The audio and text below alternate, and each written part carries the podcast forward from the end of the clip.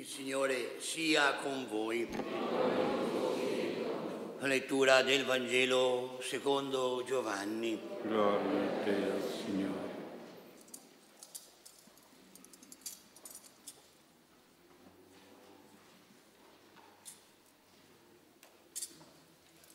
In quel tempo, quando la folla vide che il Signore Gesù non era più là e nemmeno i suoi discepoli, salì sulle barche si diresse alla volta di Cafarnao alla ricerca di Gesù. Lo trovarono di là dal mare e gli dissero, Rabbi, quando sei venuto qua? Gesù rispose loro, in verità, in verità, io vi dico, voi mi cercate non perché avete visto dei segni, ma perché avete mangiato di quei pani e vi siete saziati. Datevi da fare non per il cibo che non dura, ma per il cibo che rimane per la vita eterna e che il figlio dell'uomo vi darà. Perché su di lui il Padre Dio ha messo il suo sigillo. Gli dissero, che cosa dobbiamo compiere per fare le opere di Dio? Gesù rispose loro, questa è l'opera di Dio, che crediate in colui che Egli ha mandato. Gli dissero, quale segno tu compi perché vediamo e ti crediamo? Quale opera fai? I nostri padri hanno mangiato la manna nel deserto, come sta scritto. Diede loro da mangiare un pane dal cielo. Rispose loro Gesù, in verità, in verità, io vi dico, non è Mosè che vi ha dato il pane dal cielo, ma è il Padre mio che vi dà il pane dal cielo, quello vero. Infatti il pane di Dio è colui che discende dal cielo e dà la vita al mondo. Gli dissero, Signore, dacci sempre questo pane. Gesù rispose loro, io sono il pane della vita. Chi viene a me non avrà fame e chi crede in me non avrà sete. Mai. Parola del Signore. Gloria a te, Cristo. Sia lodato Gesù Cristo. Abbiamo ascoltato un dialogo tra la folla e Gesù sul tema del pane. C'è il pane materiale, quello che mangiamo fisicamente, che loro pensavano alla manna di Mosè, un pane che però secca a un certo punto, ammuffisce, è come un pane morto che non dà vita. E c'è invece, dice Gesù, un pane non materiale, ma un pane morale, quello che viene gustato spiritualmente.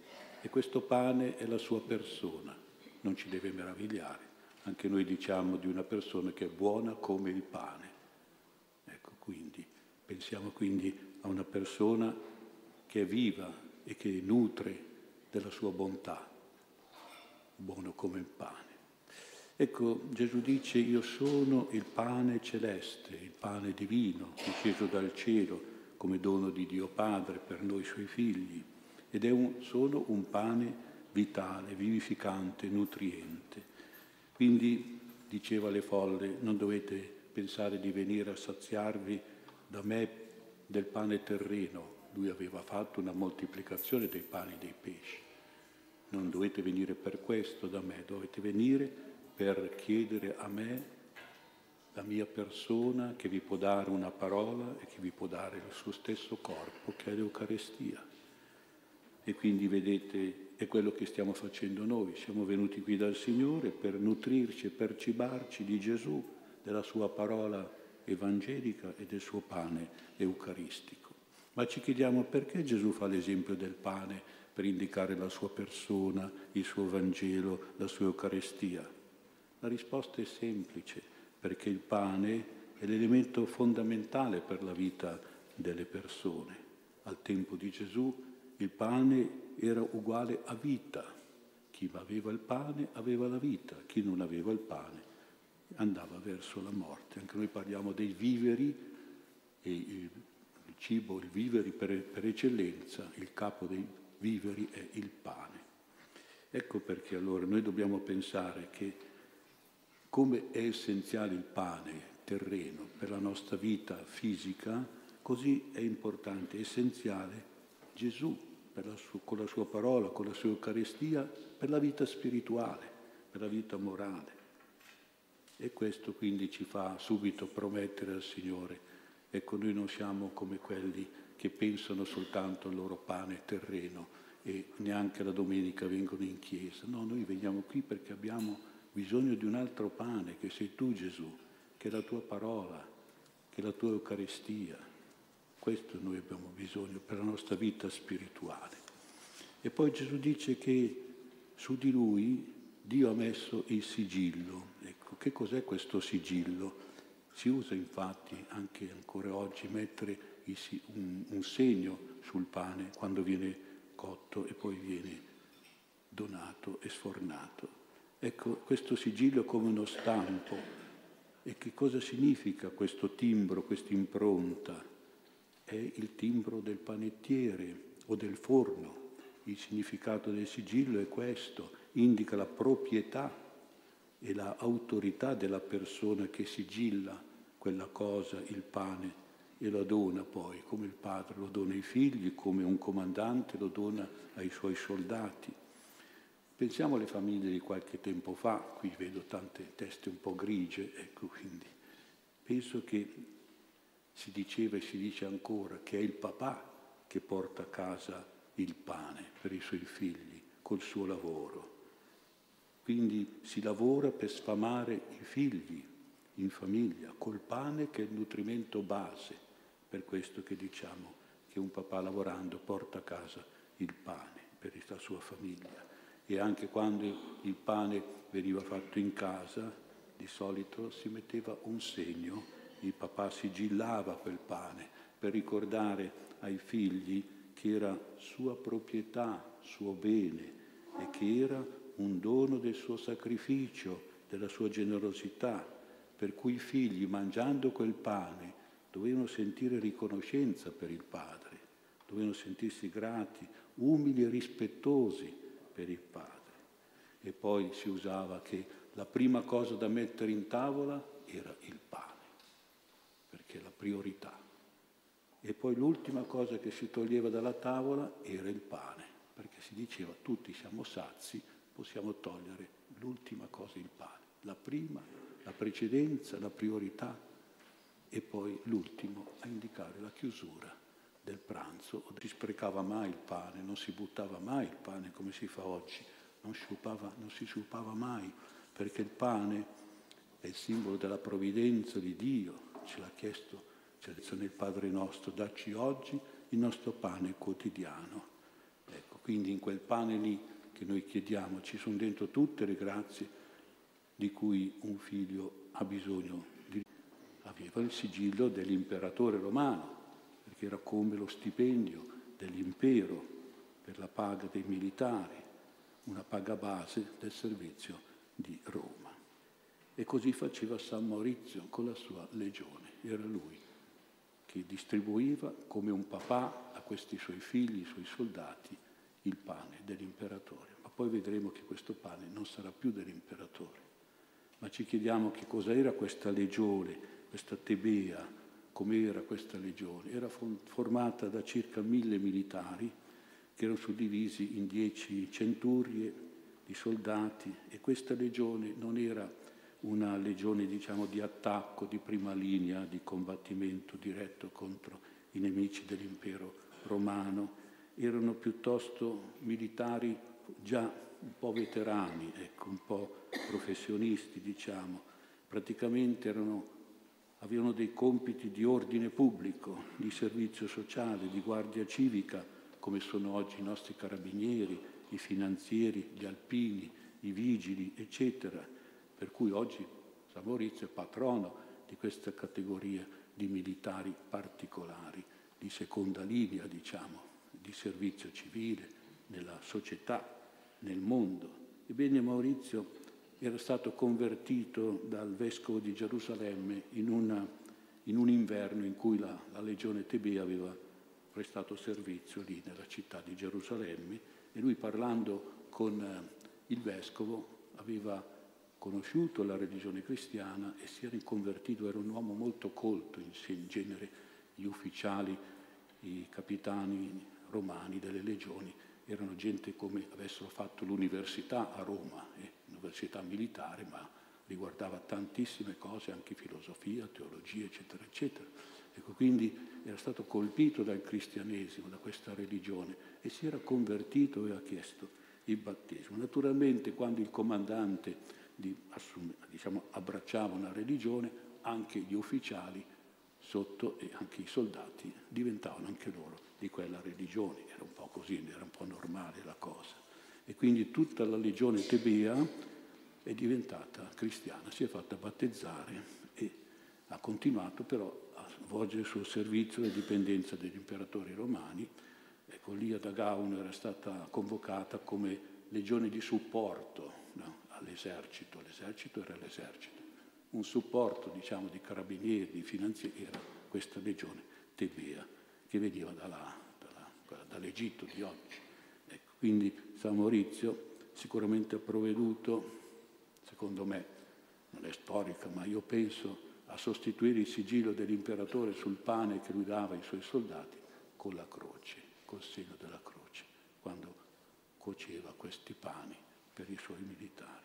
E il segno della croce indicava che tutta quella religione era cristiana, che mangiava il pane cristiano, il pane Cristo che aveva dato la sua vita, sacrificato la sua vita per la salvezza del mondo e per amore del mondo. Ecco quindi che questo pane che ricevevano non era più un pane pagano, diventava anche un pane cristiano, con il segno della croce.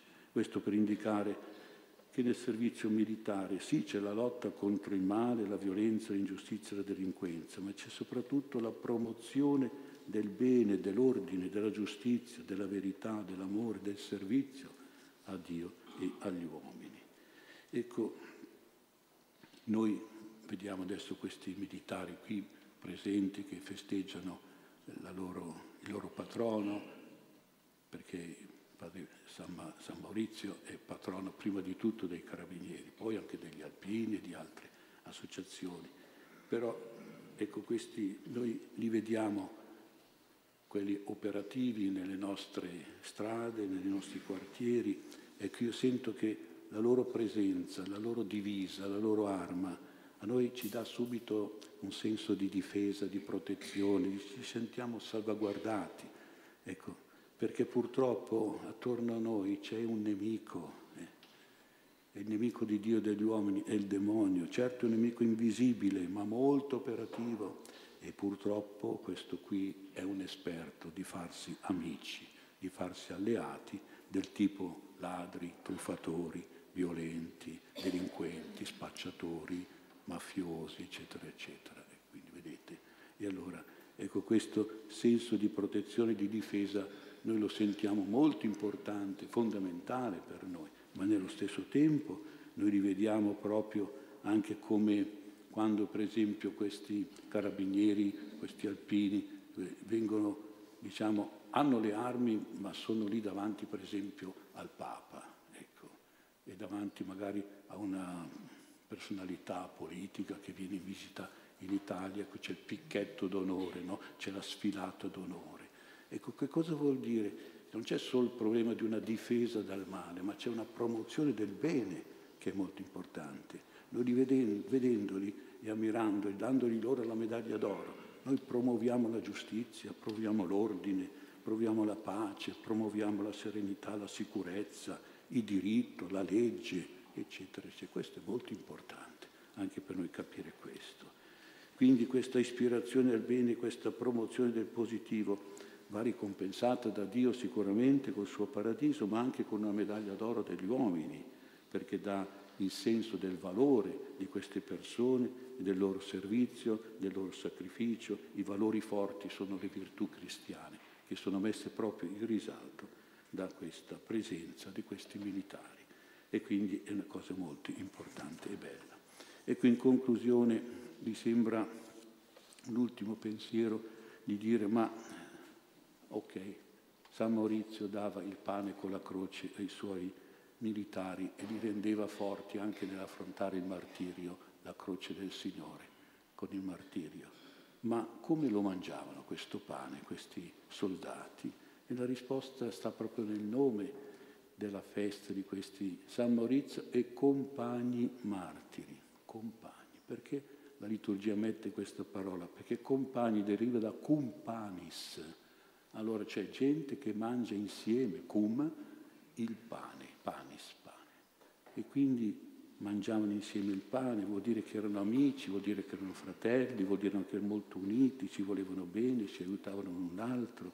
Ecco, anche Gesù ha spezzato il pane del suo corpo per gli apostoli, suoi amici. Ecco, quindi questa legione ci insegna davvero a stare insieme, a essere uniti, a essere concordi, a volersi, a sentirsi tutti amici, tutti compagni.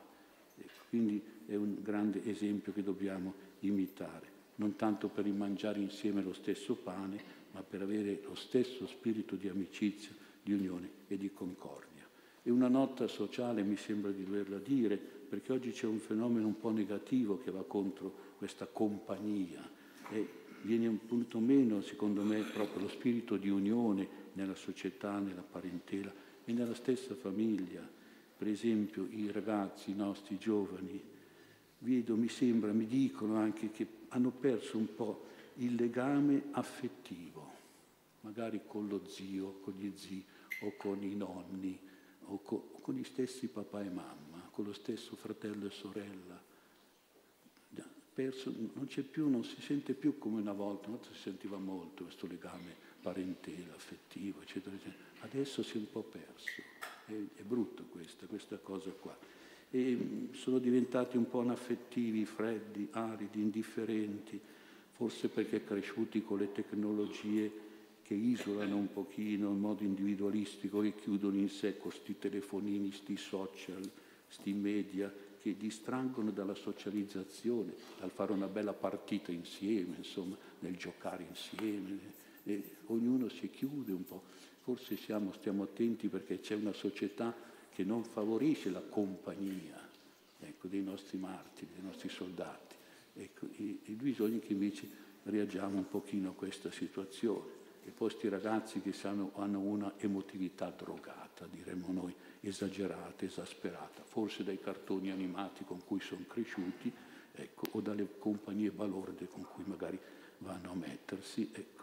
E per gli adulti è la stessa cosa. Eh in politica, nella collettività c'è sempre l'avversario politico, c'è la competizione, c'è sempre da fare contro, da fare guerra, la conflittualità, insomma tutto a scapito della razionalità, dell'ordine, della solidarietà, della collaborazione, dell'unione e della pace sociale. Eh, questa è la realtà in cui noi viviamo. È in questa realtà, non per amareggiarci o deprimerci, ma in questa realtà che noi dobbiamo metterci tutto il nostro impegno per essere veramente uniti, compagni, essere veramente come un corpo militare, la milizia di Cristo, un esercito spirituale, una legione, una chiesa, uno Stato, dove la caratteristica principale è l'amicizia, la collaborazione, l'unione e l'amore.